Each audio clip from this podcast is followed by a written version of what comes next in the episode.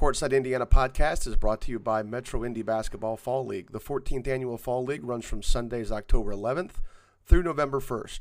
For more information and to register, visit metroindybasketball.com.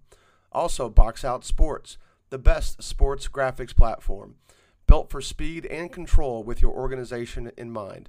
Try it now for free at boxoutsports.com.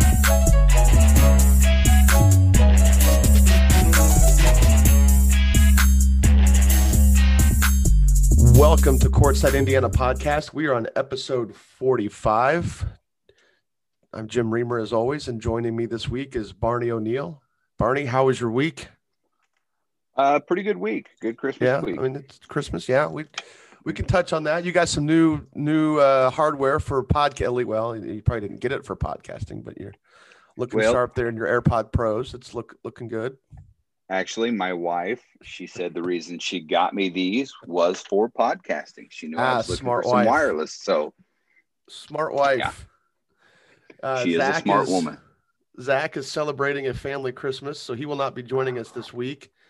I don't know. We we didn't get the mini games as I we we talked a little bit about this before we recorded. There wasn't a whole lot of action this week with Christmas Eve being on a Thursday, Christmas Day being on a Friday. Yesterday was sort of an abbreviated Wabash Valley.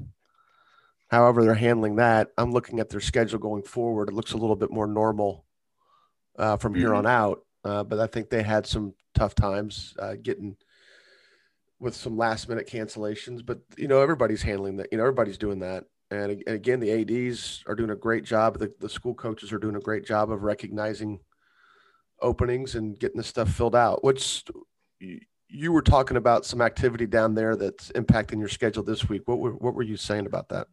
Well, that's Monday. I had intended on going down to the the Perry Spencer uh, tournament.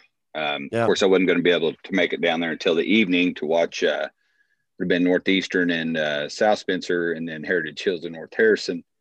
But um, the word is on Twitter, and of course, I haven't seen anything official from anybody down there. But Heritage Hills had to drop out. Really? So now, now all the games have been moved to Tell City, and they've had to redo that schedule. So I'm not really for sure how that's going to work out now on my Monday viewing. So no, so the Northeastern South Spencer game possibly at Tell City then instead of at Heritage Hills. Well, I'm hoping they keep Northeastern and South or South Spencer playing each other, but you know Yeah. who knows what's going to go on with that. You'll like Northeastern, and if if this thing looks like it's uh, all the power in this thing is in the Heritage Hills games, right? Northeastern, South Mhm. Spencer, North Harrison, Heritage Yeah. Hills. Uh, the the other side of that right now is looking pretty. I don't want to say soft, but soft compared. the, the the bracket kind of drew out kind of heavy on one side, didn't it? Oh, it's it's very heavy. I mean, when you consider, you know, Tell City did have what a, a 30 point comeback on Washington, which Washington is young. Yeah, you were Uh, saying that. Perry Central, yeah, Perry Central lost in overtime to a very young North Daviess team. Crawford County has lost some games, uh, had some controversy involved around them, but and and I haven't heard anything about Corydon Central, so yeah, I I mean, mean, we got definitely we got we got three teams that are going to be competing for a state championship at the two A level though, and then Mhm. North Harrison's got a real good shot.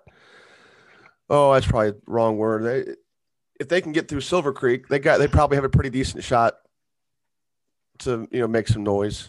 Um, just Well, those the- those are four really good teams. I mean, you're you're going to enjoy watching Northeastern play. They like to play fast. Uh, we're, we're getting a whole, little bit sidetracked here, but they've got they've got Colton uh, Van Landingham and they've got uh, Mhm. uh, Braden Faust, and and then they've they've got the um, um, Carter and his brother. Ah, shoot, um, the, the the brothers that are pretty good. I should know their names. I hate I hate when I go blank on that on stuff like that um, when I'm trying to make a point, but especially when we're a little bit off script. But yeah, yeah, you'll enjoy that. You'll enjoy watching them play. Uh, Coach Ross does a great job. They like to play fast, so uh, it'll it'll be uh, if that's the way South Spencer likes to play, then that bad boy's going to be up and down, and you'll enjoy it. Well, so and I think it will. And I think everybody for South Spencer is back now. Uh, when I did watch them against Washington, they were missing several key pieces, so it wasn't what I really wanted to see. Cool.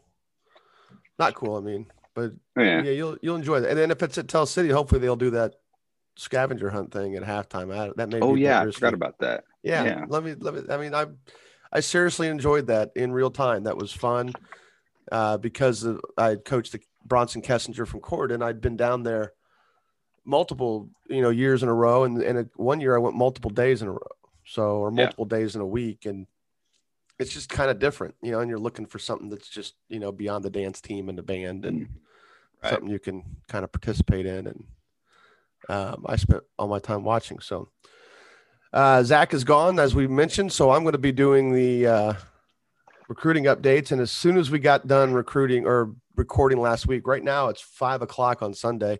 Normally we're doing this about six thirty. As soon as we got done last week, uh, Braden Smith picked up an offer to Belmont. So if those who listened on Monday, we didn't miss it. It just didn't just it just wasn't out and about by the time we got done recording. So Braden Smith picked up the uh, offer from Belmont. Going chronologically, Kyle Ross picked up an offer from IUPUI, and then he also narrowed his list down to. Um, I'm going to scramble here to find it real quick, if I can. Um, if I can't, then I'm hosed, and I can't find that tweet now. I think his final four are going to be um, are going to be IUPUI, Drake. Um, hang on a second here. I can get it right quick. IUPUI, Drake, um, Rhode Island, and Wisconsin Green Bay. Really, those are his four only offers, at least reportedly. And, you know, a, again, a guy that missed the school year last year because of a transfer, all but one game, and then didn't really have a summer of recruiting. His recruiting, you know, just again, we go through this every week. It seems like we mention up, we make some mention of somebody that whose recruiting was impacted by COVID. So he's mm-hmm. down to that final four. Caleb Edwards, we, we do think a couple of these offers, we do think he had the DePaul and Franklin offer before this week, but he did pick up an offer from IU South Bend. Caleb Ed- Edwards is a, a, six foot three inch wing from uh, Guerin Catholic in Noblesville. Isaiah Swoop, who was the or Swope, who was the uh, the only guy last week that got offers, reportedly picked up another one this week. Junior college Colby. Brian Waddell picked up a, a, a really good mid major offer in Wright State. Evan, and then sticking with the offers, Sam Orme and Mason Brooks both picked up NAI offers. Sam Orme is a sophomore from Carmel that Barney got a chance to see firsthand this week, and uh, he got an offer from Huntington, and Mason Brooks got an offer from an NAI school in Michigan Dearborn. Uh, we had three commitments this week. Caleb Swearingen uh, just committed. I want to say yesterday it was reported that he committed to Olivet Nazarene, six foot four inch wing, who has been really good for them the last well the last two years going into this year didn't know much about him two years ago, and then he came over and played in the fall league and was was was very competitive. And it, that's only a surprise because I had not seen or heard much of him before he played in it, and he's continued to play well for them. Uh, Evan Altman, who I think is another kid whose recruiting was impacted by COVID, vastly under recruited in my opinion. Uh, committed to Illinois Springfield, which is in the GLVC, same conference as mm-hmm. Southern Indiana, same conference as Indianapolis. So that's the best Division two. Is it still the best Division two conference in the country? You think? Is there an argument against it? I mean, it's. I think I mean, are going to have a hard, hard time really telling that this year because of all the postponements and cancellations. Yeah, that could be. Well, and I don't mean this year specifically. I just mean on the whole. Is it? I mean, are we? You know, that seems like they're always got three or four teams that are competing, right? For, well, I was going to say the last couple years they consistently had somebody in the final eight. Yeah. So I mean, and that's every year. And then the big one was Chris Mantis, who committed to Appalachian State. I, I, I will say I was a little surprised by that. Um, I mean, I know it's a, I know it's a beautiful place, and I know it's mm-hmm. of, of, all the schools that were recruiting him. I don't know if this mattered, but they were the farthest south. Uh, if if if weather played a role at all, his final six were Appalachian State, Ball State, Drake, Illinois, Chicago, Purdue, Fort Wayne, and Valparaiso. Um, I, I'm of the opinion that when you're recruiting stays at a certain level, that you tend to favor the ones that were on board 1st mm-hmm. And f- at least looking at it from a calendar perspective, that was Ball State and Valpo. And I guess I was a little surprised um, that it didn't go that direction. I guess I can understand maybe wanting to get a, a little farther from home. Um, but because his, I mean, but his parents don't miss anything. His his mother and stepfather are freaking everywhere, and they're a great basketball family. And I mean, I'd be shocked if they don't have a condo or an apartment. Well, in the, I, your Appalachian State by the time he right. gets down there. You know, hearing that, uh, big kudos to his parents for that because, and, and kids want to say it doesn't really mean anything, but kids love having their parents there. Let's be honest about it, they, regardless of what level. Yeah, they do. They, yeah. I've always told our guys, and you know, we've had these conversations before. If if if distance from home is about you being close to home, mm-hmm. geographically, then it's it's silly because I would always tell you. I mean, and I mean it in terms of getting home. Right. I would even tell somebody from Carmel, don't go to Butler thinking you're gonna you're going to be close to home and just come home whenever you want because you're not. you're going to be a college student. The colleges, especially the athletically, are going to compel you to stay on campus to be part of that community. Uh, and eventually, it's going to sink in that you are a, an adult. You are learning how to be responsible for yourself, and you're you're wanting to be part of that community.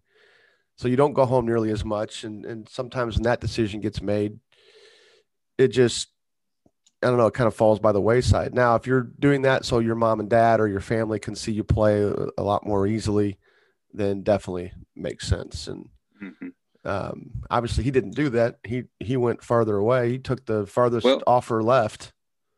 Is he an outdoorsy kid? I mean, I don't that's a great place to yeah, go. So, it, I mean, in that, in that regard, it would be. I think weather probably maybe played a role.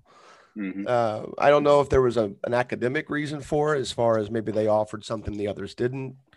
Right. Um, and it's not questioning. Just again, I always maintain that unless recruiting jumps a level, it's usually the, the schools that are in there like first that that had the advantage, and they weren't too far behind. Um, well, it, it's one of those things. I, right. I always put it out on my Twitter and on my page and all that good stuff. You know, don't you know? I always try to say, "Hey, kids, go far away if you've got an opportunity to go see the world while while you're young you know yeah.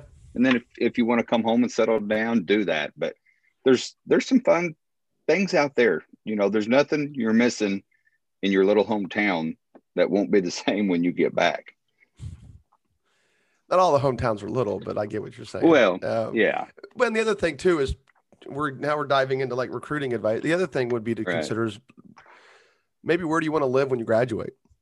Mm-hmm. That's a big that's a big part of it. And oh yeah, especially especially when you start considering internships and things that are going to relate to your your major and is the area that you're going into are they strong is, is that is that professional community is that professional environment supported mm-hmm. within the region especially at a big city level or you know if you know, like you go you go to Butler because you know part of it is that you're going to have a big influence, you know, in the Indianapolis or Chicago areas, mm-hmm. especially Indy. Um, that's one reason to go to Butler is because they have a fantastic working relationship with Indianapolis businesses, right. and a lot of those places also have connections in in Chicago. So. Uh, so congratulations to those three guys for committing. Uh, real quick before we move on, Sam Orme had picked up the offer from Huntington. I look, I applaud NAIA schools for being aggressive. I, I think Sam's going to going to end up being at a higher level. I think he's a Division One prospect. I don't think there's any question about that. Um, I mean, you you you got a chance to see him. Disagree? Agree? What? Close? Where am I? Where are you on that one? I think I think you're very close. It's one of those things, you know, when we go watch basketball games, you know, when the normal person goes to watch a basketball game, they're watching the action, whereas we're watching players' actions. And his ceiling is very, very high with what Yeah. he showed in that game. And it's you know, he's he's got a lot of room to develop, but I think he's he's got that the kind of head on his shoulders. He's going to put that work in and what a huge confidence game for him i- in such a large game like that. So, yeah, I, I think you're uh, you're on track there with that one. In large moments. Oh yes, man. In fact, we're going to talk more about that later. Um, before we get into what our anything else on those guys before we move on, Well, Any I the- did uh, any of that list. no, but I've South Spencer just put out a news release, and uh, all the games for that that tournament are up, and Northeastern is not in that tournament now. Oh, really? Yeah, so yeah, So all a- those games. I'm sorry. All those games are what? Clarify that. I didn't. I didn't get what you're saying. Northeastern's not playing, and I got that part. But Yeah, so they they redone the schedule now, and like on Monday night, Perry Central is now playing South Spencer, oh, and okay. Northeastern is not in the tournament whatsoever. So there's going to be three games at Tell City. Two games on Monday, three games on Tuesday, and two games on Wednesday. Oh, I see. Okay. Okay. Yeah. But all the action will be there. So Yeah, at Tell City. okay. All right. Yeah. All right. Uh, before we move on to best game, best team, best player, which is our weekly feature that we're going to keep doing. I, I like it. So, um, too. you know, I want to give a big kudo, big shout out to Jimmy Howell, who retired abruptly on Tuesday from Lapel. He was a longtime head coach at, I'm going to probably mess up where he was before Mount Vernon, but Mount Vernon, Brownsburg, and, and then Lapel. He won two state championships at Lapel. And he was, you know, he's a, he's obviously in the upper echelon as far as wins. He's upper echelon as far as the IBCA coaching community. And, you know, for a coach to abruptly retire, and I can confirm it's not for any health related reasons. Uh, I do know one of the side benefits of him retiring is he will get to see his son, JR, coaching. You know, now at Zionsville, the head coach there, he'll get a chance to see that without any without any conflict but that didn't that didn't enter into it. That's just going to end up being a nice side benefit. He's already got his Zionsville gear and looking good, and, and uh, you know that's just a great basketball family. So you know there's a bunch of crap that goes on there. We're not going to get into it too much because there's not a great way to confirm all the stuff that's circling around that situation. But it's I'm glad it's not health related. I wondered about that, and. Um, but a, but a great career. And he was one of those guys that when I first started, him and Marty Eckelbarger and, and of course Coach Heady at Carmel, uh, Bob Heady, Scott's father, those three guys were probably the most helpful to me in terms of getting gym space, even getting kids. And both Mount Vernon, which is where Jimmy was at the time, and, and Frankfort, where Coach Eckelbarger was, both those schools were putting through a lot of talent at that stage. So, I always thank them for trusting me always thank them for getting me gym time that was you know before the day early 90s so that was before the days of schools having field houses and you know and six to eight courts and you know gym time was a lot tougher to come by back then so really really appreciated that and, and jimmy's had a great career at lapel and, and they are going to miss him they're going to regret um, how that all went down so uh, moving on, let's get to best game, best team, and best player. I think we're going to pick the same game, right? Yeah, yeah, absolutely. And we're just going to talk about it. Yeah. Carmel, Barr-Reeve. Your hot take last week was that Barr-Reeve would beat Carmel. You were looking really, really good, Mhm. really good for three quarters, really three and a half quarters, right? Yeah, three and three quarters of a quarter. Three and Yes. three quarters of a quarter. All right. Mhm. Um, Brandon or Kurt Hope, best player on the floor. Um, in this particular game, I would say yes, just Oh, def- because Yeah. I, I would say because Pete uh, Suder was running a different position than he normally plays. You know, you I really expected. Go ahead. Yeah, no, that's good. That's he did. He has to Carmel for for what it's worth. Um, Barr-Reeve controlled most of the game. We, I mean, I think anybody that follows this podcast probably knows how that game played out. Barr-Reeve controlled most of the game, led by as many as 15, correct?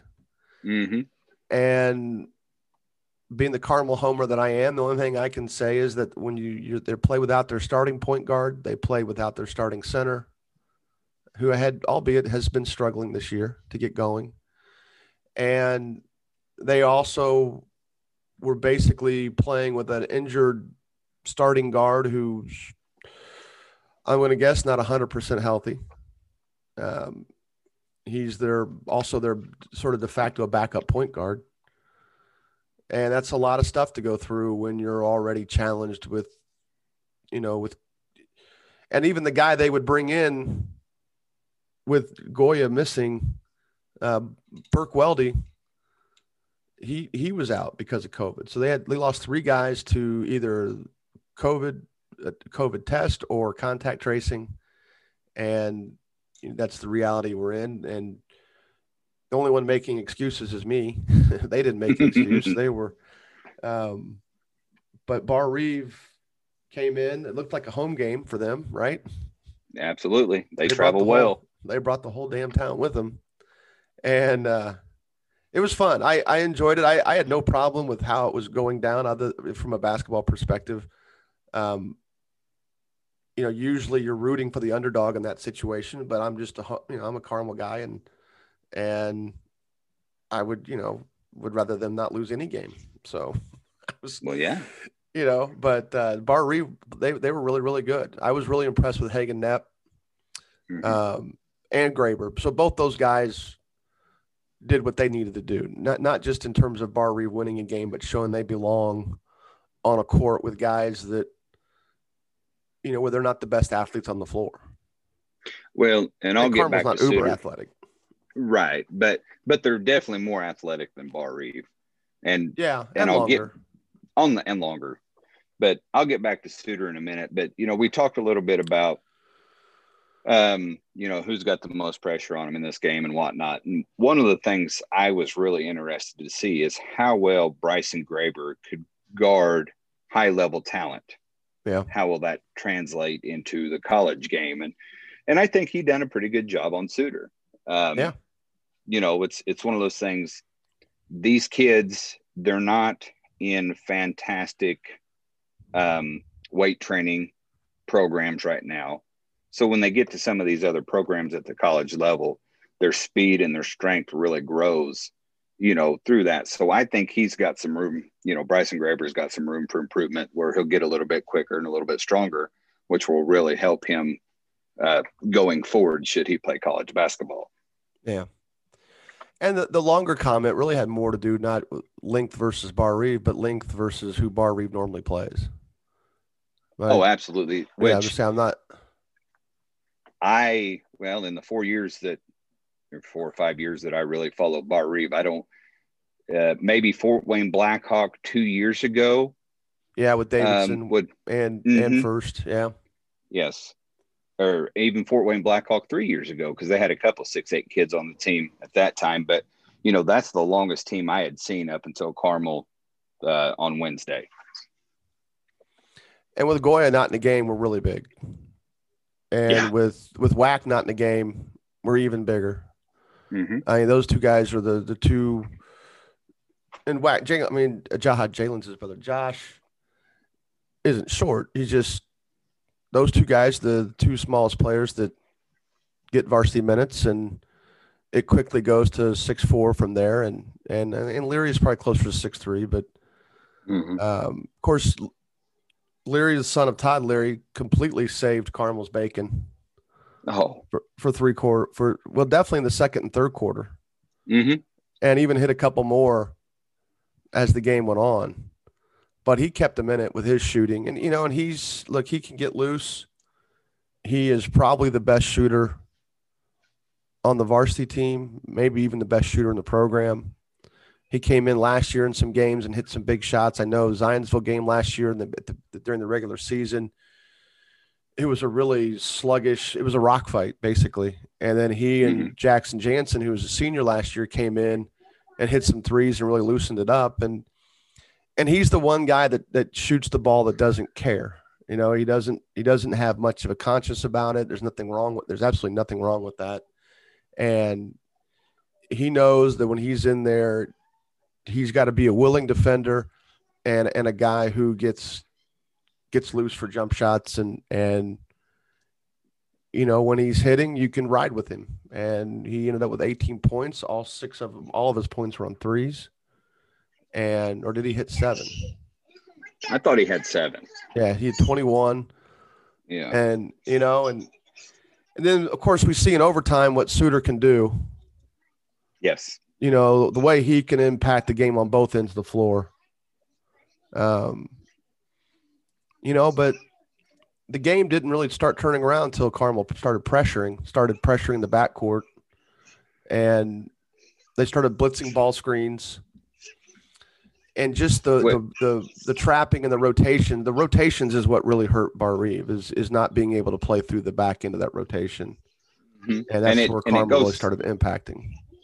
And it comes down to you know you talked about the pressure and who Barr-Reeve normally plays, and you know with that pressure, Barr-Reeve's trying to throw the ball over the top of the press mm-hmm. against guys that are six seven, you know, with wingspans that are seven foot long, and it just it was three straight turnovers that were converted on the opposite end. It got him, and it got Carmel back in the game.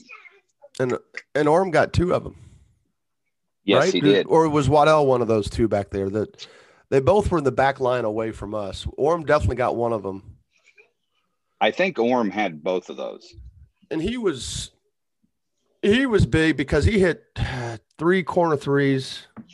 No, one two corner threes, one on the wing, where I don't even know if Larry was in the game, and they're trying to find at that point. They're trying to find guy. Um, you know, just making sure they can play three or four guys who can score at a time when they're trying to come back, almost sacrificing defense at that point. And, you know, he came in. Look, a lot of schools play a lot of sophomores, and Carmel doesn't play a lot of sophomores. And we had two sophomores that that stepped up and, and were really had really good games. It was Orme on the offensive end, also making a couple defensive plays. And then Jared Bonds came in and uh, look, he wasn't going to shut down Hope, but he made things as difficult as possible for Kurt. Mm-hmm. And he didn't get a significant touch in the paint until about what two minutes into the third quarter. Uh, I wouldn't even well, I wouldn't even say a significant touch to be honest with you, because every touch he had was contested. So well, I I, I mean, remember well. The, I guess my point my point there is that he he pinned Jared at the rim Oh yes. As the ball changed sides, he got he was able to get Jared before Jared could get around and yeah and got that catch and now it wasn't like Kurt had a bad game because he mm-hmm. was he had a couple threes and I love the way Barr-Reeve attacks ball screens. I'll I'll get to that in a second. He had a couple threes. Yeah. He had a couple drives. He had obviously he was he was effective on the offensive glass. What did he end up with? What did he end up with? 19? 21. 21. Uh-huh. 21 I mean, and 15 was was the stats that I seen. So I don't know if those were official or not.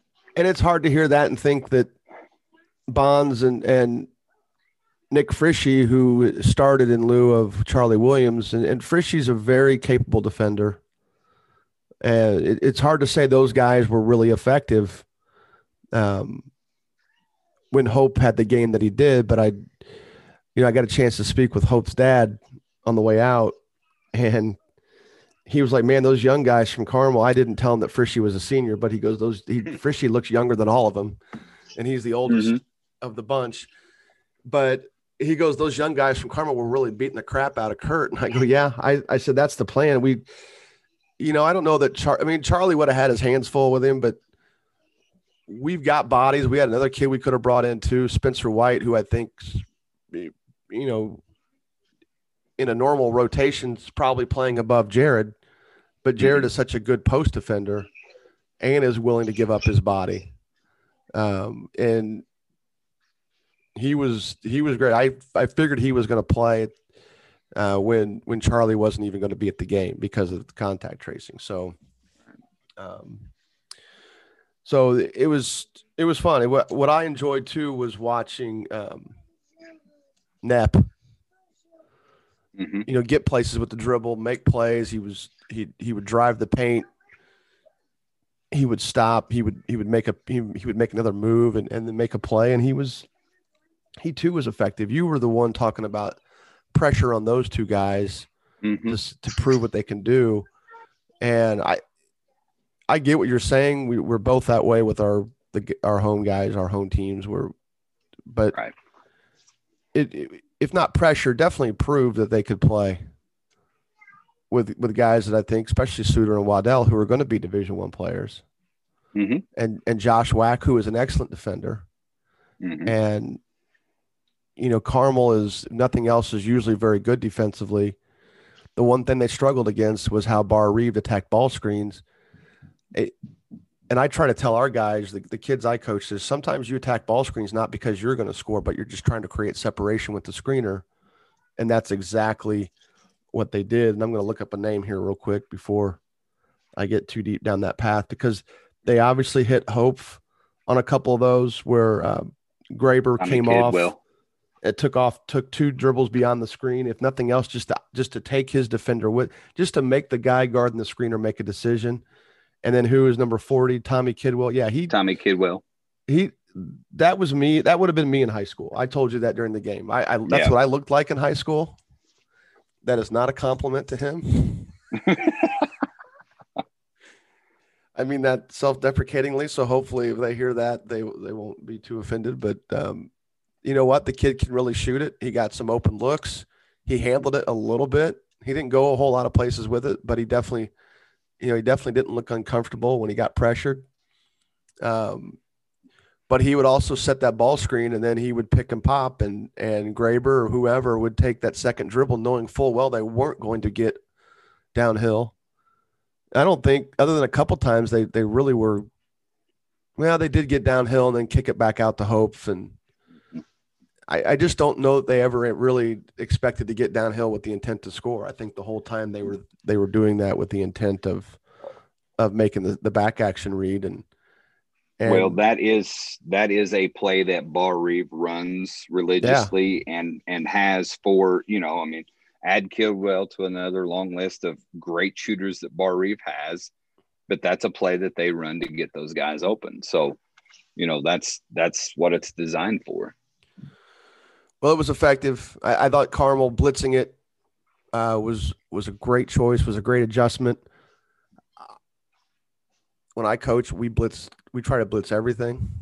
hmm Uh, I don't have a whole lot of time to put a whole lot of nuance in. We've we've got one practice a week. We're doing things the same way almost every time. Uh, that that was a great adjustment Osborne made, and it was effective. And they had a hard time reading that next. I mean, we read shoulders. Carmel read shoulders very well, and the Barr-Reeve kids had a hard time getting past that rotation. So Yes. they they they pivoted out. They made the first pass almost every time, and that's when things started to unravel for them because we were sitting on it, and they they never made the next pivot to see if they could find the next open guy. And um, I was surprised a couple of those were they really threw diagonal long diagonal passes. I was surprised because that at that point those were kind of neck up mistakes. Yes. But now we're just really breaking down decision making. I mean, it was it was a good game. It was it took three athletic plays to get to those passes, but they were dangerous. They were high risk passes, and for Carmel, they were fortunate. They made all three of them pay. well, and and you know, Suder's the one that capitalized on the other end off of all three Yeah. of those turnovers. So well, he had the one assist too to Orme. yeah, I'm That- so well. Yeah, so that two. I see what you mean. Yeah, yeah, a but then he had the he had the score steal score. yes, And you know, and, and Barr-Reeve didn't go away. I mean, Barr-Reeve still had a shot at the end of the game. I don't, we kind of went brain dead there for the final 16 seconds, and um, well, and let Bar breathe you- a little bit. excuse me. If you look at it, you know, it, looking at it, Carmel played what eight guys. Uh, um. Uh, yeah, that's all we had dressed. Yeah. Really, I mean, that's all they had. Yeah. I mean, that's not all they had. Look, they only had one guy on their bench that didn't play in the JV game. Right. But so the other two guys look, that played both were were JV kids. Right. Barr-Reeve played six. Yeah. You know, and and you could tell, you could tell closing in the last two minutes of that fourth quarter, Bar was dead. And you know, well, you they, can only think um coming into the third quarter, you're up uh, 15, 16, 17 do you not get some extra rest for a couple of those kids? You know, give up four, six, eight points just to get some extra rest going in towards the end of the game. Yeah, I don't know enough about those other guys to know what that looks like. I mean, uh, I, I feel comfortable in saying we, we're putting in guys that in other schools are going to, you know, be varsity Start. kids no matter what. Yeah, yeah. maybe even starters. Um, you know, and, and Bonds and Orme and White and uh, you know those those three especially are going to be three guys that can play for anybody. And and you know, yeah, at Weldy and Goya, we're playing eight normally, and we're not yeah. even worried about JV guys. Um, yeah. But those are the three net. Those are the next three dudes, and and those three guys are are all kids that can play. And Burke Weldy too. I should actually throw him in that mix. He would be a varsity starting point guard in a lot of places. Um, I don't, I you know, I don't know enough about Barr-Reeve's personnel beyond what they, actually played that game. Yeah, Barr-Reeve can probably go seven confidently, eight if they really need to for you they, know a short spell. Because they've got a lot of juniors on their JV, which that that surprised me a yes. little bit. Yeah, well, the JV I mean, game was a little closer than what we thought it might be, but Carmel finally pulled away. Right. But then about it was it wasn't until halftime that I actually dug up the program and realized that they were they were throwing out there a lot of juniors and and then again we had four guys missing because of contact tracing. So mm-hmm. it was a weird day. I, I think any other time you could postpone that game, but uh, we don't we don't postpone a lot of games. We don't do it for football, and I don't you know there as long as we had enough people to play, I think we were going to play that game no matter what. Which I'm glad because I was glad that game came out. It was a, it was that was obviously a game to target at the beginning of the year. Mm-hmm. Because oh, that was one of my first games. Yes. Yeah, it was different. I mean, it was fun to see. I, Blackford going down to New Albany, beating them. Mm-hmm. That's different. And when you've got kids like that, when you've got kids like Luke Brown, when you've got kids like Kurt Hope, and and you've got you got guys like Graber and Knepp to go with him, you schedule up as much as you can. Mm-hmm. You know, because in Hope's case, you you want to get him, you want to make sure he gets extra eyes on him for the All Star team. You want to make sure that right. these people know who he is, and and and who knows, maybe it's Graber would be a slim shot at making it, but you know who knows with you know with some of this stuff where you know and, and, and sometimes it's even all state teams too where you know kid like Graber yeah. and Hagen Knepp for the junior all star team anytime you can get different set of eyes from different part of the state on you then you're mm-hmm you're doing your job if you're a school coach of making well, sure your guys it, get some get seen. I mean, Hagen Knepp, Hagen Hagen Knepp's the kind of kid you can take the top twelve in the state and throw him in there, and he's going to play with them. He just he's he has no conscience when it comes to yeah. basketball. He just goes and plays. You know, which sometimes that's good and sometimes that's bad. Well, most of the time it's I'd say it's probably pretty good. Yes. I'm looking real quick here. So, who was your best team of the week? I have to go with Barr-Reeve. You going with Barr-Reeve? Yeah, because they they played a home. That's fine. No, that, that's yeah, fine. And, and, they probably played as well as they could play in that mm-hmm. environment. Um, I'm looking at something here real quick, trying to figure out what games I went to. Like I can never remember. I'm getting old. Um, yeah. I mean, I'm going to go with my best team of the week that I I've just again these are just the games we saw. Mm-hmm. I mean, I guess I'm gonna. My only other option would be Bloomington North. I saw Bloomington North versus Perry Meridian. I don't think Bloomington North played their best game. I and I got I guess I'm to go with Carmel just for the reason of not that I have to explain it, but just for the reason of they they found a way to win. Mm-hmm. They they played a lot of young guys that they played two guys that don't normally play, but I can tell you that Orme will definitely I think his JV days are done. And I I think you'll see uh, I think you'll see hopefully you'll see Bonds get some more, you know, get some additional opportunities varsity wise. And, and, you know, if, if those three sophomores, and I know Spence didn't play, but if those three sophomores can provide varsity minutes and just be consistent when they're on the court, and a kid like Weldy can be consistent, then that's just a, a layer of depth that Carmel hasn't had in, in a while. And, um, I mean, I'd still say they're the best team I saw last week because I know what they look like when they're fully healthy and they're, well, they're so, rolling. So, with that being said, you had three kids, four kids maybe, that come out and and proved that they can play high level basketball. So, does you know when your other guys get back and are healthy, does that give you nine deep? I mean, it could. They, they could be conceivable. Look, I they, they could conceivably go ten deep, really. Okay. I mean, if they wanted to, Weldy's really good. I mean, Weldy's a good ball player. Um, you know, Spencer White is a kid that can, when he's looking to be aggressive and, and engage in the defense and, and looking to get downhill, he can also he shoots it well. He's a really he's an excellent passer. Um, I was surprised he didn't play a little bit, but only because he just would have came in and filled the same role that Bonds filled. Mm-hmm for the moment. And that's no different than what Suder was like when when he was getting his first varsity minutes. His job was just be a motor guy, a, you know, a good defender, and and you know he didn't hardly ever shoot the ball that wasn't an offensive rebound when he Right. was a fresh when he was a freshman. And honestly, last year the first few games, it wasn't real sure that his offense was going to be developed enough to to make that jump with all those kids that graduated after his freshman year. And then he just suddenly started things kicked in and and then Waddell got healthy. Um, and that's what Carmel was playing just outstanding basketball in February, heading into the state tournament. Well, and that's what you know. You look at the one thing I like about Suder. He's got a college body already, Yeah, and it's only going to get better. So you know, and that's what a lot of people.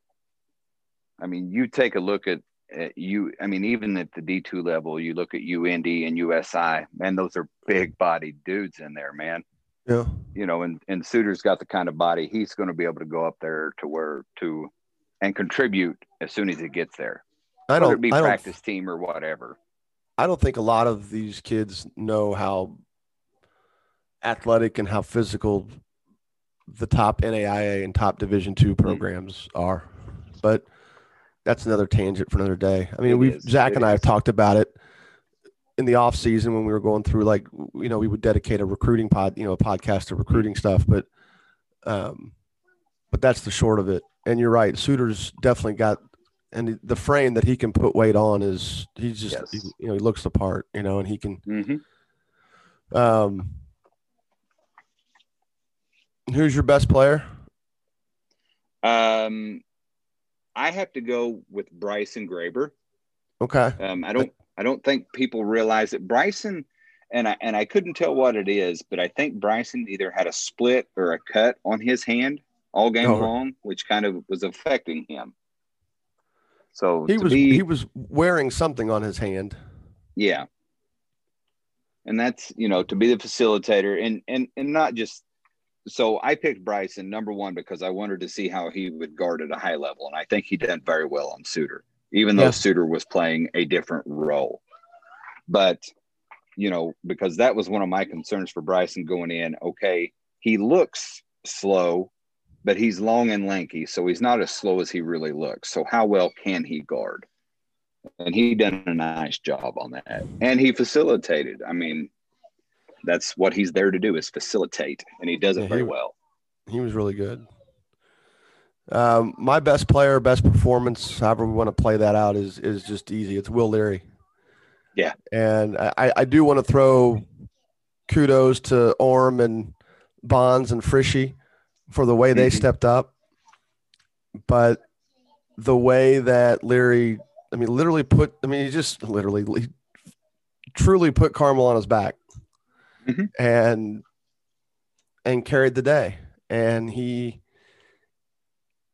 you know, the Carmel had a little bit of foul trouble. They were, you know, trying to change some things up and trying to make sure Pete and and uh, Suder and Brian Waddell could get rest, and because neither one of those guys go really go full games. I've not Mhm. seen it happen yet. And he was, and there's lineups out there with, when we've got, we we've we put out some lineups out there where only two guys were going to take shots, and Leary Mhm. made it so that we were going to have three guys out there taking shots. And, and normally that's fine because Goya's handling the ball. You know, if it's Goya and it's whack, and it's and if it's if Charlie's in foul trouble, we're playing Frischi.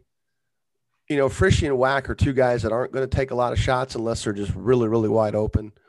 Um, it's okay that it's just Pete and and Brian or Suder and Waddell because Goya's out there making things happening, and then he himself will has become a reliable catch and shoot guy. He's not going to be a dude that comes Mhm. off screens and hit shots, but he is definitely he's a kick out guy. He's a he's a second pass guy or he's a second catch guy, and he can hit that open shot and and that started to materialize la- late last year, and it's followed him into his senior year. So, but Leary put them on their back, put him put Carmel on his back, shot the heck out of it, and that translates. I think that's going to be something. He's not going to go out and hit seven threes in a game when when everybody's there, but he's also going to be able to go out there and make sure he's going to change the gravity of of the other team's defense because now you know he can do that. He can he can drop seven threes on you, and now you're going to have to guard that while you're guarding Suder, while you're guarding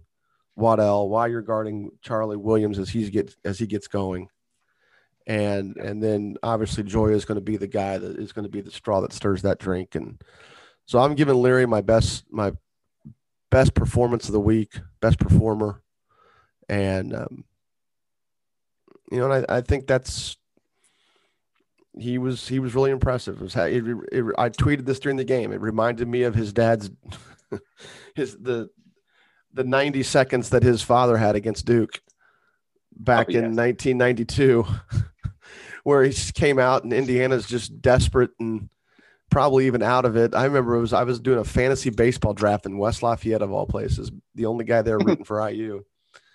And Duke's beating Indiana, and I'm taking a lot of crap for it. And then Leary comes in, hits three threes in a hurry, and all of a sudden we're all sweating. Well, they're all sweating. I was screaming. So, Right. um, so yeah, I was in, I was out of my element being in West Lafayette for that, but um, nevertheless, it was it was fun and and it was good for Leary to have that game because, you know, he's he could be he's going to be a really good weapon going forward, and people are going to have to guard him, and that just makes Carmel better, and of course that makes me happy. So Well, and that's you know maybe two of his seven threes were contested, so you know he was given five opportunities to prove himself, and he did it. You know, I mean, he Yeah. had very good looks, and he hit them, and that's that's huge. And he hit him in transition, and there was one Yeah. time I thought he should have pulled up in transition, but it's just me. Um, but anyway, anything else before we? You got your hot take Well- ready? I mean, we're, we're we're not going to it right now, but you got your hot take ready? Well, in my mind, I do. I was just right. scrolling Twitter. Um, it looks that uh, 2020 Sam Reese from Eastern Greene. Did we say anything about him in recruiting? Oh, committed. He committed Yeah, he to committed somebody. to Point University. Point University. All right. Uh-huh. So we'll, we we owe Sam an apology for not getting that up there. Yes. Um, Box Out Sports is a leading online graphic solution for giving you the ability to create professional content in seconds to highlight your team and student athletes each season. You can sign up for a free demo at boxoutsports.com. And that's not just for school teams, that's not even just for basketball. It's any sport, club level, however you want to handle that. They've got nice packages. Uh, if you people that don't know, Zach Tyler, ZT Hoops 17. Am I reading that right? ZT Hoops 17 is, or no, ZT 17 Hoops on Twitter. he's doing a lot of stuff for us on Box Out. He's gotten into some short run videos uh, with with some nice graphics, looking sharp, doing things upright for the website. So, Courtside Indiana podcast is on Apple Podcast and Spotify as well as SoundCloud. You could subscribe via each of those apps and have our podcast delivered straight to your phone, tablet, or desktop. We appreciate those five star reviews that we that we're getting. There's not a ton of them, but we're would definitely appreciate a rating and a review. We would love to have a review and and any questions of us. And those of us or those of you that do listen, we appreciate it. And now we go to hot take theater. Barney, what's your hot take? Again, we're not discussing them. We're just saying them. We're, we're getting out. What's your hot take? Hall of Fame tournament. Blackford beats Shenandoah. Barr-Reeve beats Fort Wayne Blackhawk. Blackhawk beats or Blackford beats Barr-Reeve. You got Barr-Reeve beating Blackhawk, huh? Yes. All right, we're, we're not, not, discussing, discussing it. it. I yeah, disagree immensely, but no offense to Barr-Reeve. I tell you what, Blackhawks look really damn good. I know. It's the hottest I could get, man. Come on. My hot take, and I'm going to make sure I say this right, is do not have coach coaching evaluations from the previous year mm. on the day of a game the following year. Bad things happen when that happens. Mm. Coaches tend to retire. That's all I got. Ouch. Barney, appreciate your time. Thank you for having Have me. A good week. Good luck down at enjoy Tell City. And yes. uh, those will be some good games. And uh, again, uh, shout out to Zach for doing his Christmas thing today. We'll have everybody, we'll have the whole game, should have the whole gang back next week. And for everybody else, thanks for listening.